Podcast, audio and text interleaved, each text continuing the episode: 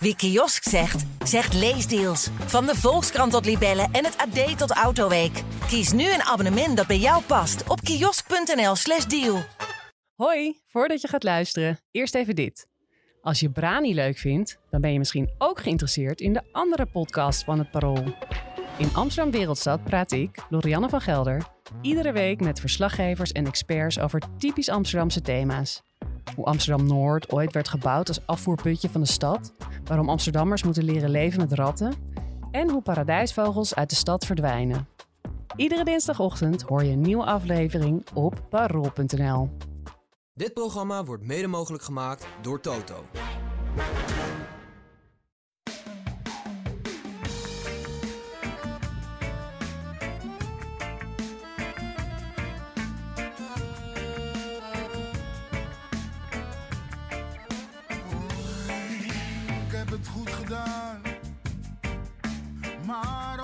Fout gedaan. Als ik terugkijk in de tijd. Twee hopeloze wedstrijden na elkaar. Waarin Ajax niet kon scoren en eigenlijk ook nauwelijks een kans kon creëren. Een elftal dat nog lang niet is ingespeeld. En een trainer die nu al zijn eerste katjes uitdeelt in de richting van de technisch directeur. Ajax zit nu al in redelijk zwaar weer en het is pas begin september. Welkom bij Brani, de Ajax-podcast van het Parool. Eh, we gaan erover praten, over de toestand bij de club. Eh, Dick Sintony, goedemorgen. Hey, goedemorgen. Eh, fijn dat je er als altijd bent. Wij hebben gedacht, als Ajax nou zoveel debutanten erin smijt, dan gaan wij dat ook doen. We hebben een debutant aan tafel zitten, Wessel Kroon van Ajax Showtime. Goedemorgen Wessel. Goedemorgen. Welkom bij de club. Je Dankjewel. eerste keer. Kun je, wie- ben je? Kun je even kort zeggen wie je bent en wat je doet? Ja, ik ben jeugdwatcher voor Ajax Showtime. En eh, daarom, daarbij is het eigenlijk mijn taak om eh, contacten te onderhouden met, eh, nou ja, over blessures, over contracten en dat soort zaken. En daarnaast ben ik ook redacteur en eh, nou ja, hou ik dus eigenlijk iedere dag het Ajax nieuws in de gaten. Kijk, dat Ik is... wil wel even duidelijk maken dat eh, hij is niet mijn aankoop. Ehm, hij is hier via jou en Ajax Showtime gekomen, Menno. Ja, Dus eh, ja, ik, ik hoop dat het genoeg kwaliteit heeft. Maar dat gaan we zien. Ja, ja, dat zal de tijd eh, moeten leren. We weten niet precies wat ze kunnen. nee, heel goed. Welkom Dat was Wessel. mijn bruggetje alweer. Het is wel weer mijn bruggetje. Dick is weer onafvolgbaar. Wat een topvorm. Ja, het, het wordt, het wordt warempel even vrolijk hier. Eh, nee, hartstikke goed jongens. We gaan eh, dus ook veel jou horen over de jeugd van Ajax. En met name, als het ware, de traffic richting het eerste team. Daar kan Wessel ons over gaan inlichten de komende tijd. Hartstikke goed. Hey, laten we eens eventjes eh, eh, eh, beginnen met nou ja, dit toch wel turbulente voetbalweekend. En dan eigenlijk Fortuna Ajax gaan we het zo meteen over hebben natuurlijk. Maar laten we eerst eens kijken naar die, naar die momenten na de wedstrijd. Waarin eh eh Maurice Stijn aan het woord kwam over zijn samenwerking met Sven Mislintat. Dat was toch al meteen misschien wel het meest besproken dingetje van het weekend. En toen zei hij dit. Nee, maar hij is met alle spelers aangekomen. En, eh, en, maar bijvoorbeeld Soet... Maar, ja, oké, maar bijvoorbeeld... Kijk, eh, met een, met een speler als Soetelo kan ik natuurlijk heel goed mee leven. Dus in dat opzicht eh, hebben wij als, als, als... Niet alleen ik als coach, maar wij als staf hebben, eh, hebben ook eh, onze ideeën neergelegd. Alleen hij heeft daarin andere keuzes gemaakt. Opmerkelijke uitspraken, toch? Waarin hij zich eigenlijk al een klein beetje begint te distancieren van het aankopenbeleid. Dat is, dat is opmerkelijk, Dick. Ja, dat is heel opmerkelijk. Vooral, eh, kijk, dit gebeurde na de wedstrijd. Na de 0-0. Maar eh, voor diezelfde wedstrijd waren wij met een aantal eh, verslaggevers eh, bijeen gekomen in het hotel naast het stadion. Omdat Sven Mislintat, de technisch, technisch directeur, tekst en uitleg, gaf over ja, die hele transferperiode. Ja. Ja, en die, eh, die zei nog van ja, het is allemaal eh, in, eh, in goed overleg, in goede harmonie gegaan. Zowel met andere directieleden als RVC als technische staf. Ja, dan is het toch wel opmerkelijk, op zijn minst opmerkelijk, dat Stijn na afloop zegt ja, van ja, goed, wat hij net heeft, heeft gezegd. In, het bre- in het dingetje wat we hoorden. En ja, Hoe Dat- ernstig is dat, vind jij? Nou, het is, eh, het is, niet, eh, het is niet netjes. Het is niet netjes. Kijk, het, ehm, hij zegt daarin eh, gaandeweg de voorbereiding, noemt hij. En dat klopt dan wel, kennelijk, eh, als hij het zo ziet. Want in Duitsland tijdens het trainingskamp was hij nog, eh, vroeg ik eh, expliciet aan Stijn van ja, weet je, hoe is de, hoe is de verhouding? Want wij zijn hier eh, gewend bij Ajax dat eh, Mark Overmars en Ten Hag bijvoorbeeld 4,5 jaar echt eh, heel nauw samenwerkt en heel Ja. close waren op dat gebied. En eh, toen zei Stijn, hij zegt ja, nee, maar goed, ik, eh, eh, we hebben echt lijstjes gemaakt, profielen gemaakt van spelers met nummers 1, 2 en 3. En soms duurt een, een aankoop erg lang, omdat we echt voor de nummer 1 op die lijst willen gaan. Hij zegt, en er zitten misschien ook wel spelers bij die ik niet per se ken. Maar dan krijg ik wel de scoutingrapporten en ik krijg ook de beelden te zien van een speler.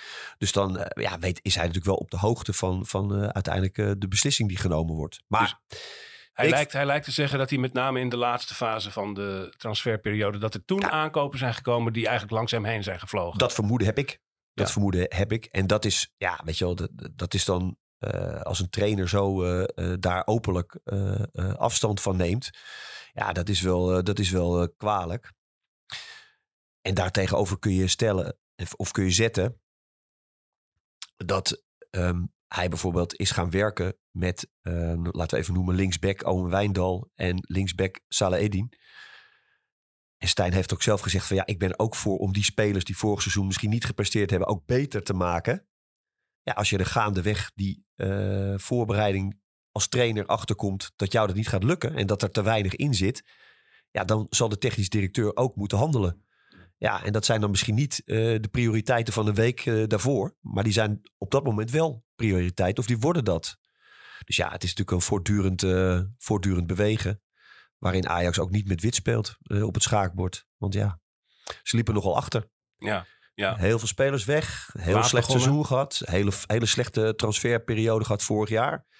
Waarin de trainer, toen Alfred Schreuder, waarschijnlijk te veel eh, invloed misschien wel heeft gehad. ja op eh, via het aankoopbeleid. zaakwaarnemer. Ja. Nou ja, goed, dat is ook niet, dat is ook gechargeerd. En niet, niet alles is dan via die zaakwaarnemer ook eh, binnengekomen. Maar goed, eh, daar was wel, eh, daar lag veel meer eh, de bal bij, eh, bij de trainer. Ja, en misschien dat heeft wel gezegd van ja, dat, dat willen we niet meer. Ja. Alleen ja, in hoeverre dat dan wel in overleg gaat of dat hij echt zijn eigen gang gaat. Dat is, eh, dat is moeilijk in te schatten. En eh, Stijn gaf daar een. Nou, die legde de bal eh, keurig bij, eh, bij zijn TD. Ja. Het komt over, Wessel, als, als een beetje een, een uitspraak waarvan je vermoedt... als Ajax nou comfortabel met 0-2 gewonnen had in Sittard... dan had hij dit niet gezegd en had die klacht hem ook minder hoog gezeten waarschijnlijk. Dus het is, het is een beetje een kat in het nauw uitspraak, toch? Iemand Ja. die zich na twee hele slechte wedstrijden gedwongen voelt om iets te roepen... en een beetje zijn eigen paadje schoon te vegen. Ja, maar dat denk ik ook. Maar daarom vind ik het ook heel gek. Eh, het lijkt mij dat toen Stijn zijn contract heeft getekend als trainer van Ajax, zijn er heel duidelijk afspraken hierover gemaakt. eh, waardoor hij heel goed wist waar hij aan toe was. En op het moment dat er dan zoiets gebeurt, los van wat dan het juiste beleid zou zijn, dus of hij dan over die aankopen gaat of misschien dat erover zou gaan, is het niet handig om iets te zeggen op een persconferentie wat eh, tegen hetgene ingaat wat Missie dat dan zegt. Dat veroorzaakt alleen maar eh, ja, commotie in de media en dat soort dingen. Ja, ja. In mijn vriendengroep noemen we dit een gullitje. Eh, ik ben niet te benijden eh, uitspraak van, van Ruud Gullit. En het is over het algemeen heel erg onverstandig om dat te doen als trainer. Eh, Nou ja, het is natuurlijk vooral heel erg jezelf indekken. ja, ja, En dat, eh, ja, voor iemand die net trainer is bij, bij een grote club, is dat een, ja, niet echt, niet echt netjes. nee. Ik denk zomaar dat er vanochtend over gepraat gaat worden met, de, met Sven uh, Mislintat, Maurice Stijn en dan natuurlijk daar als supervisor bij. De vandaag formeel aangetreden nieuwe algemeen directeur van Ajax ad interim, Jan van Halst. eh, die de eh, komende tijd als algemeen directeur eh, de scepter zal zwaaien. Wat, wat betekent dat eigenlijk, Dick? Dat Van Halst nu die functie gaat vervullen? Nou ja, dat er iemand is die, die de dagelijkse leiding op zich neemt. En ja, je zou zeggen te laat. Want eh, niet dat Jan van Hals dat nou had moeten doen eerder. Maar Ajax had natuurlijk al veel eerder een algemeen directeur moeten hebben. Ja, Eigenlijk. En die, die is ook eh, voorgedragen. Is Alex, eh, Alex Kroes. Maar die, die mag nog niet beginnen. Omdat hij nog eh, vastzit aan een concurrentiebeding bij AZ. Ja. Maar ja, dat heeft Ajax natuurlijk wel ongelooflijk gemist de afgelopen maanden. Ik bedoel, dit, die persconferentie met Stijn en die uitspraak Eh, die moet je wel zien, eh, bezien in het licht van het feit dat daar niet ook een algemeen directeur is die daar bovenop zit. Ja, een directievoorzitter. Ja. Ja, directievoorzitter die, eh, die, eh, die daar ja, goed ook de partijen bij elkaar houdt. Want je kan hier best een discussie over hebben, maar die moet je intern voeren. En dat is ook heel gezond, dat gebeurt overal. Ehm, maar ja, nu, nu is die discussie kennelijk niet afgetikt achter de schermen. Dus gaan mensen voor de bühne dit soort uitspraken doen. En dat is eh, ja, echt wel een gevolg van. En nu van Halst, ja, weet je, er zijn genoeg vergaderingen die, eh, die er op je afkomen. En nog heel veel lopende zaken die gedaan moeten worden door een algemeen directeur. Die kun je niet op het bordje blijven leggen van eh, de commercieel directeur en de financieel directeur en de TD. Ja. Ehm, dus ja, het is, het is logisch dat ze daar iemand voor neerzetten. Ehm, Is, maar even, is het niet, is het niet gek? Ik heb geen verstand van de, de structuren aan de top van grote bedrijven en hoe dat normaal gesproken gaat. Maar er wordt dus nu een algemeen directeur aangesteld die afkomstig is uit het orgaan dat normaal gesproken kritisch toezicht houdt op de directie. Eh, dat is een. eh, is, is dat een rare keuze eigenlijk? Een commissaris doorschuiven het- als directeur? Het is eh, op zich niet raar. tenzij dat een blijvende situatie is. Ja. Maar het wordt pas echt raar als Van Halst zometeen weer eh, terug zou keren in die RVC. En dan eh, bij de jaarvergadering eh, moet gaan uitlichten en, en zeggen dat, dat hij eigenlijk heel goed werk heeft geleverd eh, in die periode als Ja. algemeen directeur. Ik geef mezelf. Ik geef mezelf een. Ja, dat is natuurlijk wel gek. Dus, dus Ja. ik weet het niet hoor, want dit is natuurlijk nu vers. De, de, de, het persbericht kwam deze ochtend, maandagochtend, naar buiten. Maar wat daar, wat daar zeg maar aan vastzit, of Van Hals inderdaad nog weer terug gaat keren in die RVC, dat, dat weet ik niet. Hij, hij is wel technisch commissaris, dus dat maakt het wel iets anders. Hij hoeft over het technische beleid in principe niet.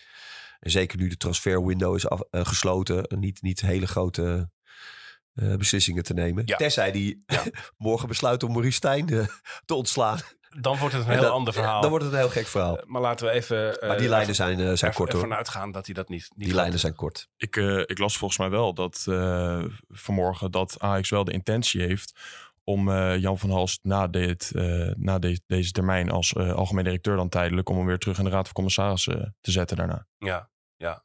Nou, Ja. goed, ze hebben wel meer intenties. Dat is ook niet zo als het, eh, zoals het uitpakt. En hij, zeg ik, hij is technische, technische man. Dus misschien kunnen ze daar wel weer een, een mouw aan passen. Ja, zijn gebruikelijke commissarisportefeuille is nu even gesloten, omdat het Ja, gewoon dicht is. ja. Dat, dat maakt hem in feite vrij. Eh, eh, goed, nou, de directie van Ajax. We gaan dus even kijken naar eh, de wedstrijd tegen Fortuna Sittard, maar vooral ook naar de selectie die Sven Mislintat dan eh, heeft samengesteld voor eh Maurice Stijn. Laten we die eens doornemen.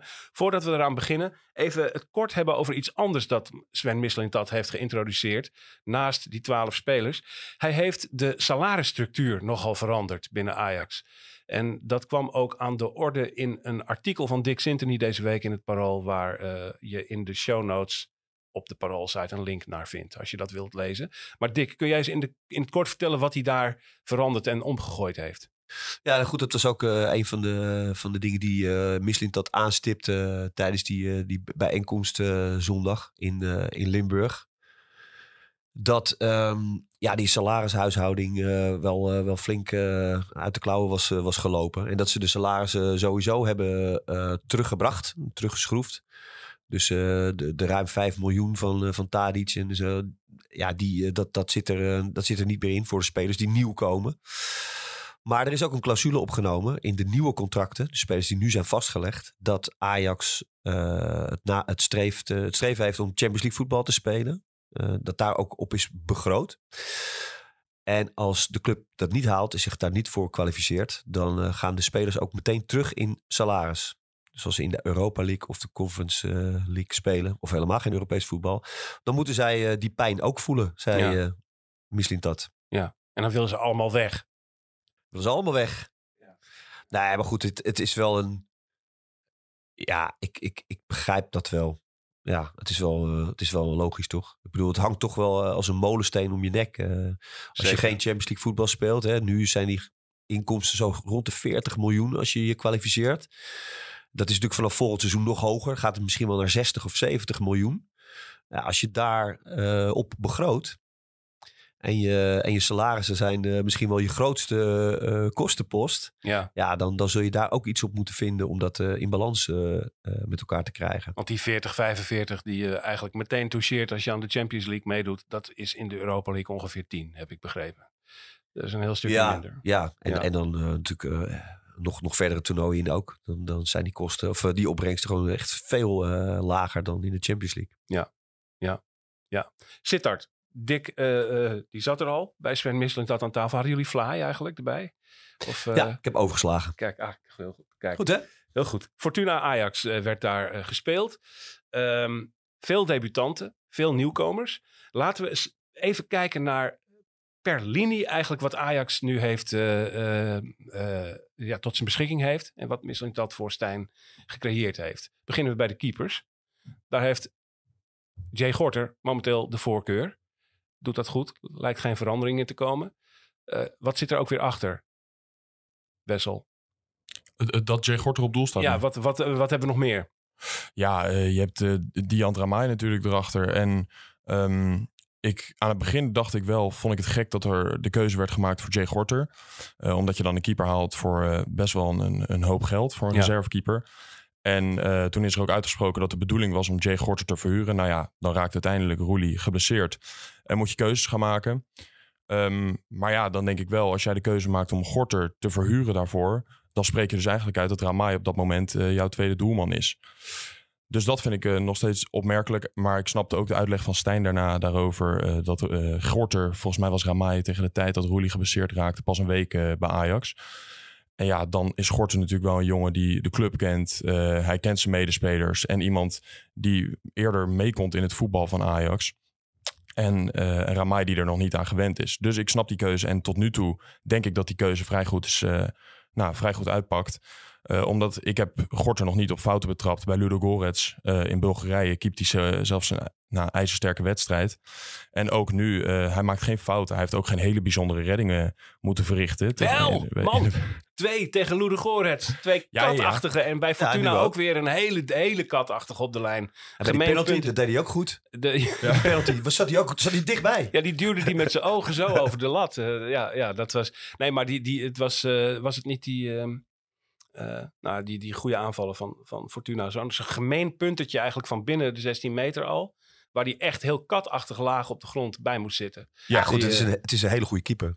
Echt een hele goede keeper. Alleen, het is Ja. een hele aparte vogel. Het is, het is een jongen met een, eh, met een beetje gebruiksaanwijzing. Je, de- daar, moet je, daar moet je goed mee, mee, mee omgaan als, als, als trainer en als team. Ja. Ehm, maar hij kan keepen. Ja. En die Diandra Maai heb ik ook aan het werk gezien. Kan ook keepen.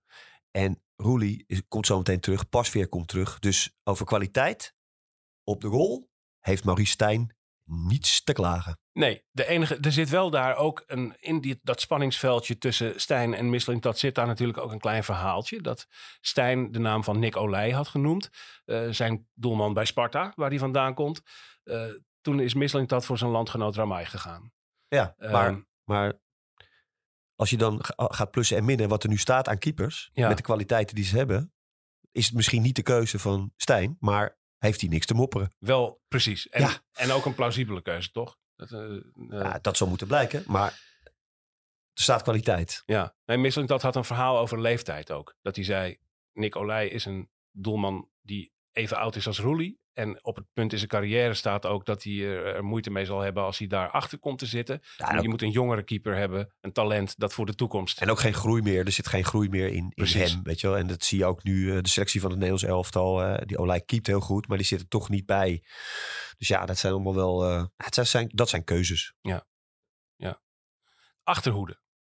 Dick, jij hebt het allemaal op een papiertje voor je liggen. Ik heb het, ja, normaal doe ik echt alles uit mijn hoofd. Heel goed. Maar er zijn zoveel spelers bijgekomen, Menno. Ja, Het is niet normaal. ja, ja, ja. Zo, Maar soms Ja. even op, dat we er geen enkele vergeten. gaat een beetje een soort Jan Mulder gevoel. Ik heb al die namen op een rij gezet, Menno.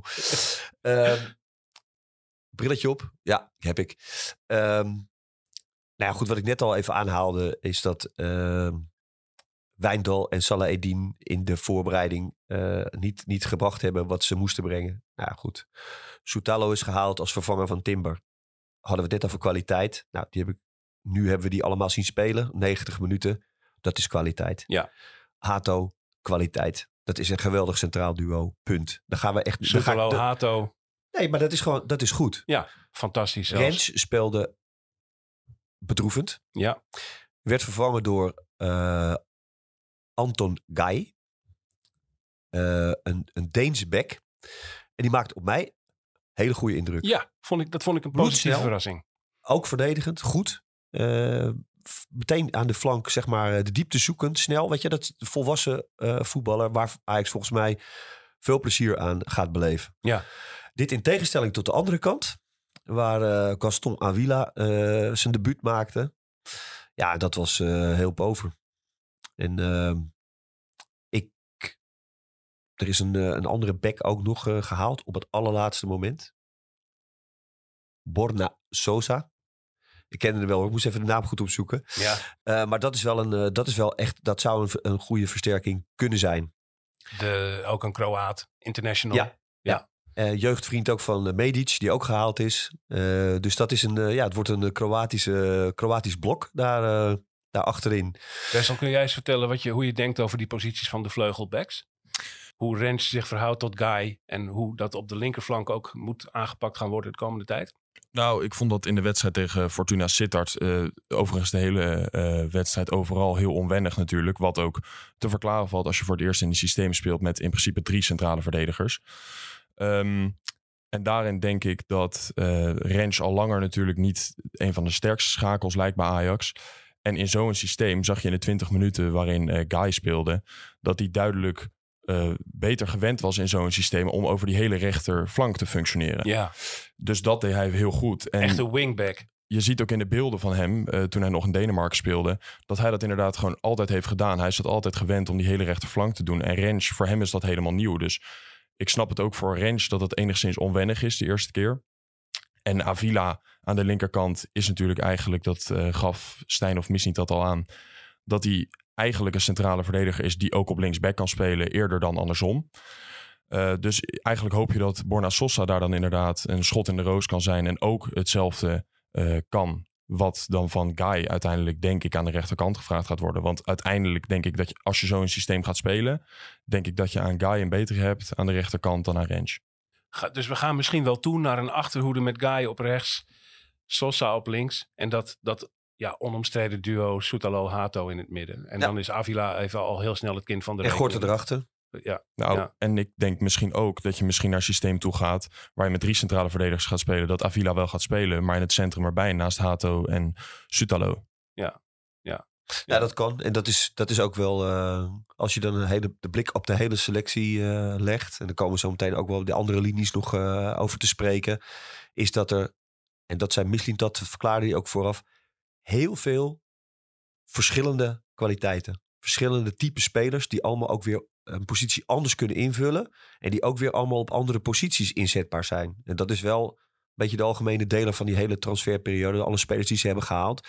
Dat dat wel echt heel divers is. ja, Het gevaar daarvan is dat een trainer eh, gaat zwabberen. ja. Dan snap je dat je elke keer weer wat anders gaat proberen. En dat, is, eh, dat, zal, eh, ja, dat zal een valkuil zijn, denk ik. Ik vond Avila inderdaad een enorme tegenvaller. Vooral omdat we ook die verhalen hadden gehoord dat hij koning in speelpaas is en, en dat soort zaken. Ja, maar goed, weet je, je ik, Het ik, heeft ik ook was ook, ik, was ook, ik was ook heel kritisch hoor op wat we gezien hebben. Dat was echt onsamenhangend en slecht. En, en Ja. de basisdingen die allemaal fout gingen. Maar laten we wel gewoon nog even afwachten door meteen de spelers te beoordelen op Ja, één optreden. Weet je wel. Dat, dat, dat, Uiteraard.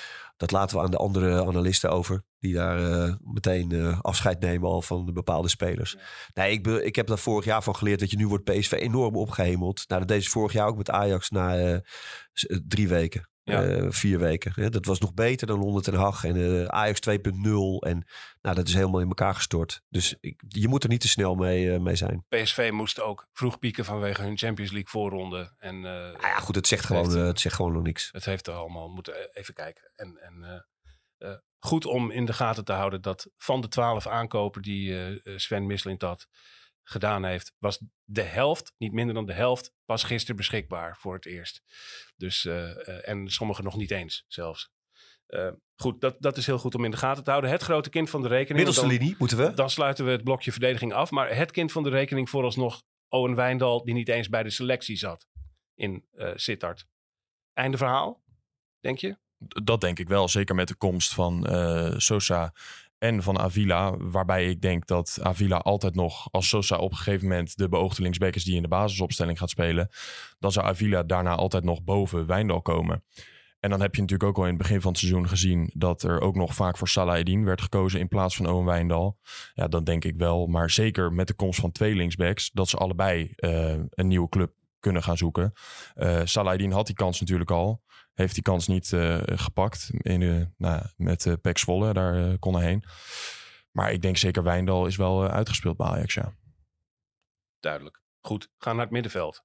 Dick, je papiertje, heb je je bril weer op? Ja. Heel goed. Ehm, ja, dat is de linie eigenlijk, eh, de belangrijkste linie in het voetbal, wat mij betreft. En daar heeft Ajax eigenlijk gewoon toch de meeste problemen vorig seizoen al gehad. En die zijn nog niet opgelost. En dat is wel, ik denk dat Ajax uiteindelijk achterin en ook voorin genoeg eh, mogelijkheden heeft. eh, om te variëren ook. Om dingen te proberen. En ook kwaliteit. En in het middenveld eh, is, dat, is dat lastig. Van de Bomen en Tahirovic hebben we. Ehm, die hebben een goede voorbereiding gedraaid. Maar Van de Bomen zie je nu echt alweer eh, flink terugvallen. Terugvallen, ja. Er komt een nieuwe speler nog bij. Weer een. Eh Sievert Mansverk. En dat is wel een echte eh zes. Een controlerende eh, middenvelder. En Noor afkomstig van ook weer Molde. Toch? Ja, Molde, ja. Molde, ja. Ja. En ja, dat is, dat is zeg maar de, de defensieve controlerende rol. Die eh Tahirovic nu ook wel, eh, wel, wel bekleedt. Maar ook niet echt zijn positie. Is een voormalige aanvaller eigenlijk. Eh, en omgeturnd tot, eh, tot controleur. Dus ja, dat, dat moet echt gaan blijken of die manswerk eh, op die plek eh à la Alvarez op een iets andere manier, maar wel zeg maar die, die, die rol kan vervullen. En dan aanvallend, ja. Het, het, het zoeken was naar een, een smaakmaker op het middenveld. En ehm, we hebben eerst is Chuba Akpom gehaald. Uit Engeland vandaan. Ja. Eh, als spits. Maar goed, die eh, schijnt het beste te zijn eh, achter de spits. Om Ja. daar ook zijn meeste goals te maken. En nog een andere aankoop.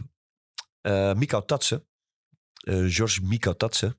Ehm, ja, die speelde ook nu tegen Fortuna. Ja, dat viel niet mee. Nee. En eh, ja, we kwam gaan... nog niet helemaal uit. Ik meende wel iets van brieën te zien bij de man, maar zeg maar onder de oppervlakte nog. Ja, eh, Nou ja, het ging allemaal net iets te langzaam. Maar daarvan werd dan weer gezegd dat hij ook op rechtsbuiten kan spelen. En er werd er vrij nadrukkelijk ook voor gesorteerd dat hij daar misschien terecht zal komen, terwijl dat eigenlijk ook een nummer 10 is. Ja, als je, als je hem zeg maar typeert als, als voetballer, een beetje kijkend naar wat hij, wat hij kan en hoe hij beweegt en, en wat hij wil, eh, is het meer een middenvelder, denk ik, dan een aanvaller. Of iemand die achter eh, de spits eh, wil spelen, kort. Dus eh, ja, dat, dat, dat moet blijken. Maar ook of hij, of hij zeg maar op een hoger niveau eh, eh, kan komen dan dit. Weet je wel? Of hij, daar moet hij ook de tijd voor krijgen natuurlijk. Maar het is niet iemand die er gelijk staat. Nee. En, en daar was Ajax natuurlijk wel naar op zoek. Vorig seizoen hebben we het over gehad. Toen zeiden we een type Xavi Simons. Hè, die vanaf tien ook gewoon zelf iets kan creëren. Snelheid en een goede dribbel. Ja, dat heb ik nu niet gezien. Die Appom veel aardig in, vond ik hoor. Die heeft toch wel ook weer iets, weet je, dat je denkt, ja, hm. maar ja, je moet er echt een, eh, een, eh, een geheel van maken. En dat middenveld, eh, ja, ik vind dat moeilijk. Taylor heb je natuurlijk nog bij. Berghuis, die gisteren de laatste wedstrijd van zijn schorsing uitzat. Ja. Die daar natuurlijk ook. maar dat is een lastige puzzel. Hoe zie jij die voor je, Wessel? Wat zou daar de oplossing kunnen zijn?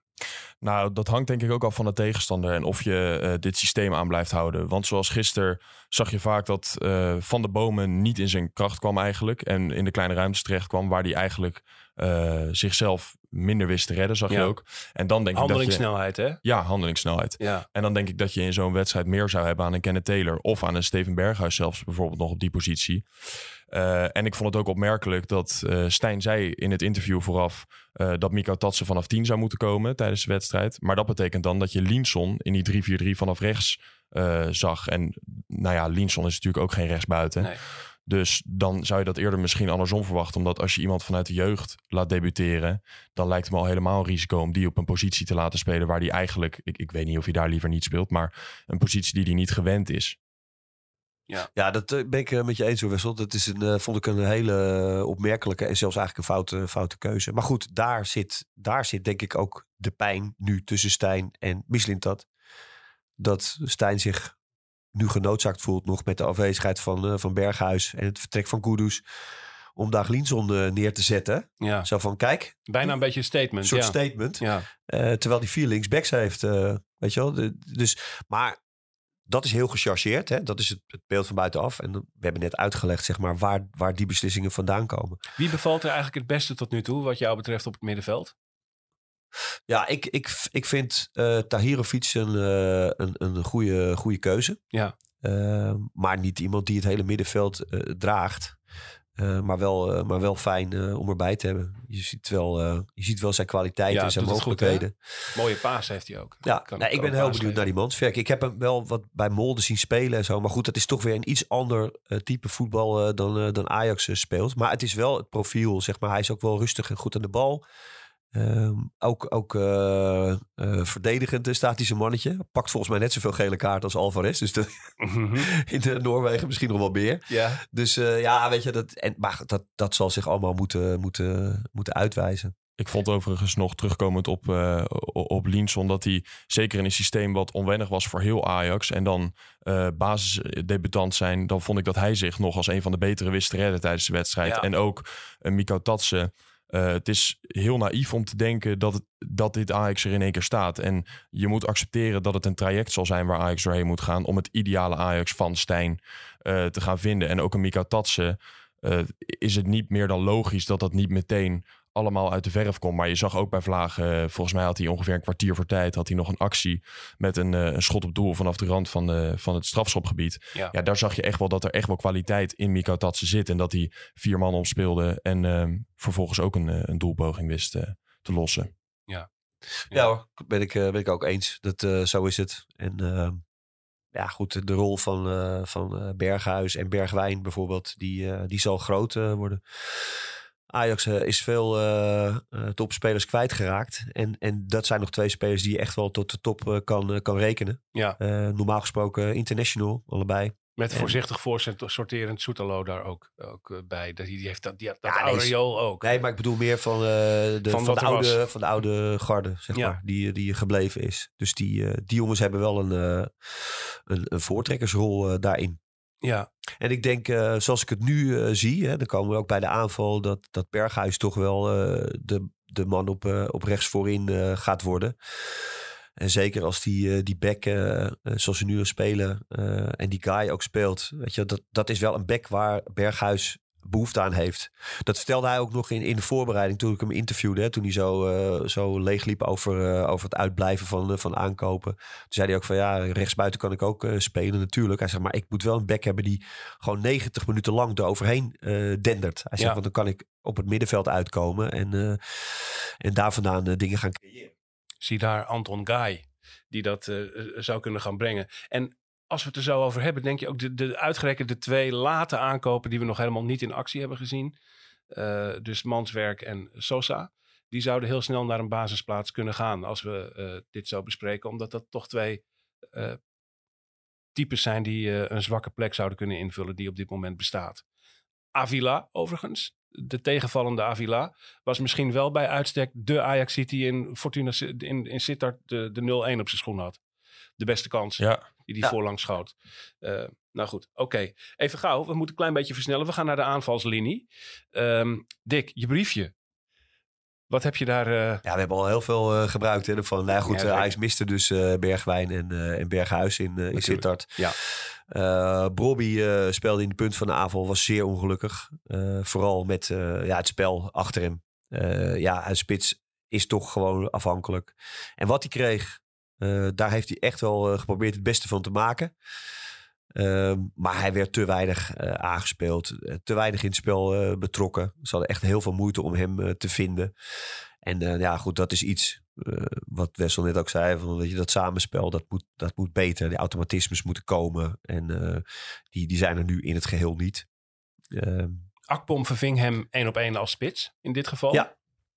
Eh, eh, hoe zeker is Bobby van zijn basisplaats, denk jij? nou, ik denk wel vrij zeker. Want, want dat zag je wel aan Akpom. Dat hij, ehm, zijn beste twee acties tijdens zijn invalbeurt was eh, de mo- momenten zeg maar, dat hij de bal haalde. Ja. En in een soort dribbel eh, verzeild raakt. En dan zie je zijn atletische vermogen. En toch ook wel redelijk in de kleine ruimte uit de voeten kan. Man kan passeren, redelijk snel is. Maar het is niet een speler die, die echt in de punt van de aanval met zijn rug naar het doel gaat staan. Is een heel ander type dan, eh, dan Bobby. Ja. En ik denk dat Ajax toch wel in eerste instantie Bobby het hardst nodig heeft. eh, met zijn type spel. Ja, ook een klein beetje pech. De paar keer dat hij loskwam, werd er een overtreding op hem van, eh, gemaakt. die door de scheidsrechter niet als zodanig werd beoordeeld. Daar was hij ook een beetje gefrustreerd over. Op de flanken zagen we in Sittard dus Linson, die absoluut niet de rechtsbuiten van Ajax gaat worden. En op de andere flank Forbes op zijn favoriete kant. Hoe beviel hij jou eh, op links tot nu toe, Wessel? Nou ja, Forbes, daar, eh, dat was een van de spelers toen ik de opstelling zag waar ik eigenlijk het meest naar uitkeek om, eh, om hem te zien spelen. Maar dat viel mij toch wel tegen. Ik heb hem, eh, nou ja, ik denk dat mensen hem nauwelijks hebben gezien en hij liet niet veel, veel van zich zien daar. Je had flitsende acties verwacht nu die eindelijk een keer vanaf links mocht starten in plaats van rechts, maar dat bleef uit. In Bulgarije wel een paar leuke acties toen hij vanaf links mocht komen. Toen kwam hij er een aantal keren eh, leuk voorbij. Weliswaar tegen een tegenstander die op dat moment al met 0-3 of 0-4 achter stond. Eh, maar toen zag je even wat hij kan of zo. En het kwam Ja. er in, in Sittard helemaal niet uit. Hè? Nee, maar dat, dat is... Als je nou even gewoon in het hoofd van de trainer eh, kruipt, Maurice Stijn, dan, dan denk ik ook dat die jongen, Forbes, vooral goed is, eh, zeg maar, eh, in een rol als invaller. Op het moment dat er meer ruimtes gaan ontstaan in het veld, met zijn snelheid. Ehm, maar ja, als je daar 12,5... Nou pak ik even mijn briefje erbij, hè, want dat heb ik allemaal niet in mijn hoofd zitten. 14 miljoen voor betaald. Voor een speler die je misschien wel eh, achter de hand moet houden als een soort eh, supersub. Ja, ik kan me voorstellen dat een trainer denkt, ja, die 14 miljoen die had ik misschien eh, liever eh, besteed aan een eh, hele goede aanvallende middenvelder. Die echt meteen het verschil maakt. Dus ik, ik, ik, kan me voorstellen dat het daar wel echt frictie zit. En ook dat weer in het licht bezien van geef hem even de tijd. Want hij is natuurlijk jeugdspeler uit Engeland vandaan. Hij is 19 jaar. Misschien is het allemaal nog wel schroom. Hè? Misschien durft hij nog het allemaal niet te laten zien. Dus geef het ook nog wel even de tijd. Maar goed, het profiel nu is volgens mij wel echt van eh, een jongen die ruimte nodig heeft en met zijn snelheid eh, toe kan slaan. Maar niet een eh, Ajax-voetballer in het systeem 4-3-3, kleine ruimtes, Nee. actie uit stilstand. En zo kom je toch op een, op een merkwaardige puzzel. Als je twee spelers hebt lopen eh, die eigenlijk op nummer 10 horen. Akpom en Miko Tatsen. Maar tegelijkertijd denk je aan een middenveld met manswerk. Zodat je het met de punt naar achteren speelt in feite. Dan is er eigenlijk helemaal geen ruimte voor zo'n nummer 10. Dat is een beetje een gekke afweging die je dan moet gaan maken. Hè? Ja, maar de speler die, eh, de speler die, eh, die spelers dan vaak eh, meer als een, als een soort half. Die, en waarvan een van de twee wat, wat meer in de 16 opduikt. En de ander wat meer pendelt en, en box-to-box is. Dus dat, dat kan op zich wel. Ik denk dat Akpom dat zeker kan. Ja. Of, of Mika Tatsen daar het, het loopvermogen voor heeft. Ja, dat kan ik nu niet goed inschatten. De inhoud. Ehm, maar ja, goed, weet je, dat, is, dat zijn allemaal dingen die, ja, die gaan we echt eh, de komende maanden zien. Ja, dan gaan de spelers misschien wel eh, heel erg verrassen.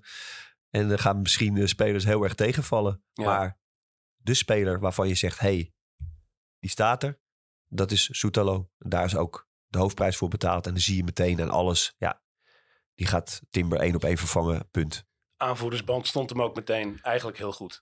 Toch? Ook heel Dat- gek, hè? Dat Vreemd, is ook, maar Ja, dat is ook heel gek. Maar dan zie je ook, kijk, eh, Van de Bomen had die band ook kunnen dragen. Of Ranch. Die Ja. lopen al wat langer mee. Eh, die zijn ook wat ouder. eh, Nederlands. voorbereiding gedraaid helemaal.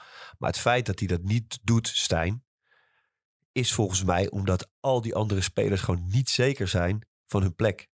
Snap je? En als je die band nu geeft aan die spelers en je moet ze een week later op de tribune zetten, dan ben je ook niet meer geloofwaardig. Nee. En je wilt, kiest- dat je, je wilt dat een aanvaller een voorbeeld is, ook in voetbal. En dat het met Rens, eh, Rens en, eh en eh, Ja, maar vooral de dat laatste. je je, je, moet iemand, je, je moet iemand hebben waarvan je zeker weet dat hij de volgende week ook gewoon eh in staat. Ja, en levert. ja. Ja. ja. Hey, we moeten nog even snel als afsluiting naar ehm, de Europa League kijken. Want ook dat is allemaal sinds de vorige aflevering van Brani gebeurd. De loting van de Europa League, eh, die we pittig mogen noemen. Eh, wedstrijden tegen Olympique Marseille, Brighton en Hove Albion en AEK Athene. Wessel, jouw licht even op die eh, loting laten schijnen.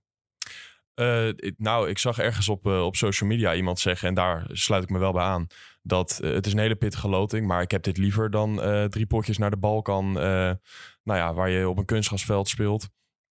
Ehm, maar ja, eh, wel heel pittig wat jij zegt. En een ploeg als Brighton, daar ben ik wel heel benieuwd naar. Ik denk op dit moment eh, is Ajax natuurlijk niet opgewassen tegen dat soort tegenstanders. Maar eh, een ploeg als Brighton, dat is wel een echte test tegen een, een ploeg nog net onder het niveautje Manchester City. Maar waar je kan kijken hoe ver ben je en hoe ver zou je op dat moment kunnen zijn. Ehm, andere ploegen als Marseille moet ik heel eerlijk zeggen dat ik echt moet kijken wat er van die ploeg komt.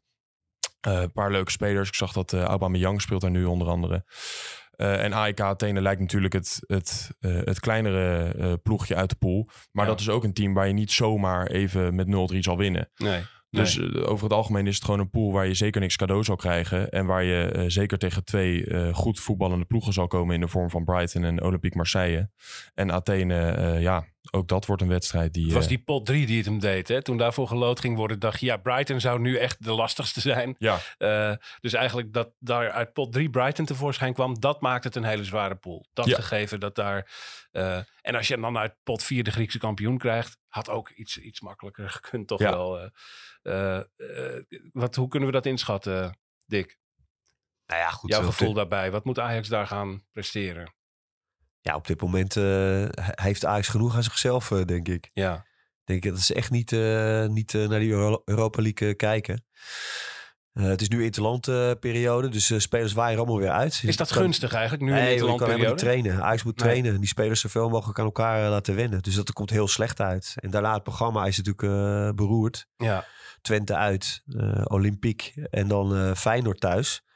Ja, Ajax staat er op dit moment gewoon niet goed voor. Dus eh, dat is wat, ja, dat komt gewoon eh, beroerd uit. En eh, Ik hoorde iemand zeggen, ik weet niet meer waar ik dat nou hoorde van, dat het wel gunstig was. Even nu lekker een onderbreking. Dacht ik, man, nee, die driekwart van de tijd zijn die spelers weg. Ze kunnen helemaal niks eh, tot aan de volgende wedstrijd. Ik denk nee, dat want die- die, echt die, die, die spelers eh, die nu op het veld stonden in, in Limburg. En er moeten er dus nog twee bij komen. ja, Er zijn ook heel veel van die jongens die hebben, hadden ook helemaal nog niet getraind. Hadden geen werkvergunning. Mochten helemaal niet meetrainen met de selectie. Dus, dus het is echt ongetraind stond dat met elkaar op het veld. ja. Misschien één keer, twee keer. Ja, dat is niet, eh, dat is niet te doen. Dat is echt niet te doen. Dus ja, het is, het is een beetje ja, hopen en bidden denk ik wel ook. Om, om de eh, komende periode eh, goed door te komen. Ja. Met Feyenoord staat Ajax nu nog gelijk in verliespunten. Ja. Eh, dus, nou ja, die hebben Ja, ook wat gemorst. Kijk, weet je wat, wat... Soms begrijp je het wel. Ik begreep vorig, jaar, vorig seizoen wel dat mensen ehm, niet zo heel blij meer waren met Dusan Tadic. Hè? Hij- Die kon het allemaal niet meer brengen, et cetera. Nou, die, die eh, discussie is vaak gevoerd. Er zijn ook echt heel veel mensen die waren echt blij dat hij wegging. Maar nu tegen Ludo Gorets en nu eh, ook eh, weer in, eh, in, in Limburg... dan mis je hem dan kon hij nog zo beroerd spelen. Maar dan had hij altijd wel één of twee balletjes die, die eh, een doelpunt opleverden. En nu scoor je gewoon twee wedstrijden achter elkaar niet. En ik blijf het maar herhalen. 19 assists, 11 goals.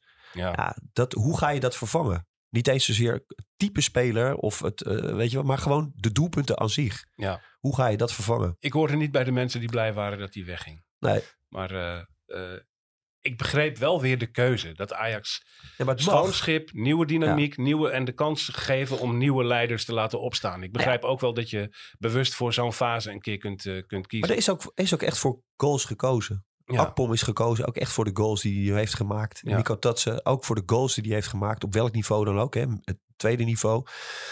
Ehm, maar doelpunten. Weet je? Dus, dus ja, nou, daar je- moet het vandaan gaan, gaan komen. En je mist natuurlijk ook gewoon iemand, niet alleen in de, in de doelpunten, in de briljante balletjes, wat jij net zegt, eh, Menno, die Tadic toch nog even in zo'n wedstrijd eruit zou kunnen gooien.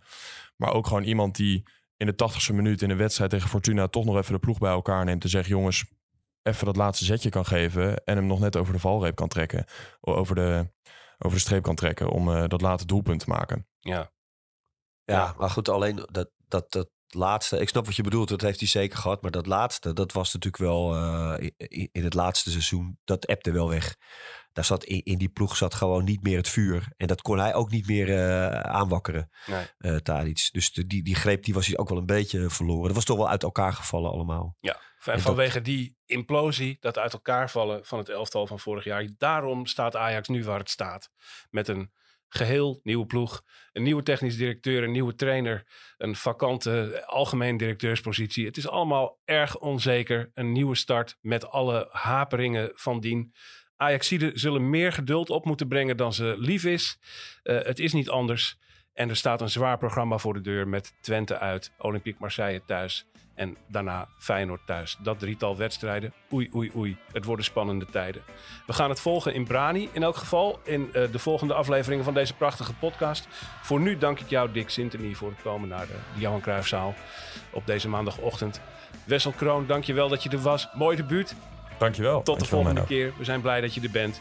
Eh, mijn naam is Menno Pot en ik eh, eh, doe jullie een groet toekomen en zeg tot de volgende keer bij Brani.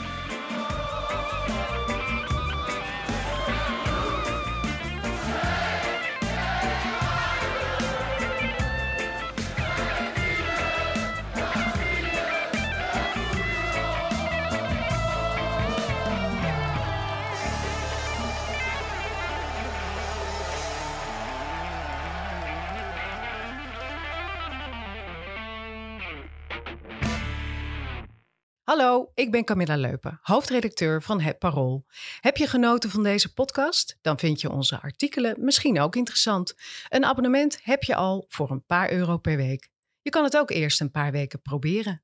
Ga naar parool.nl slash podcastactie voor een actuele aanbieding. Dag!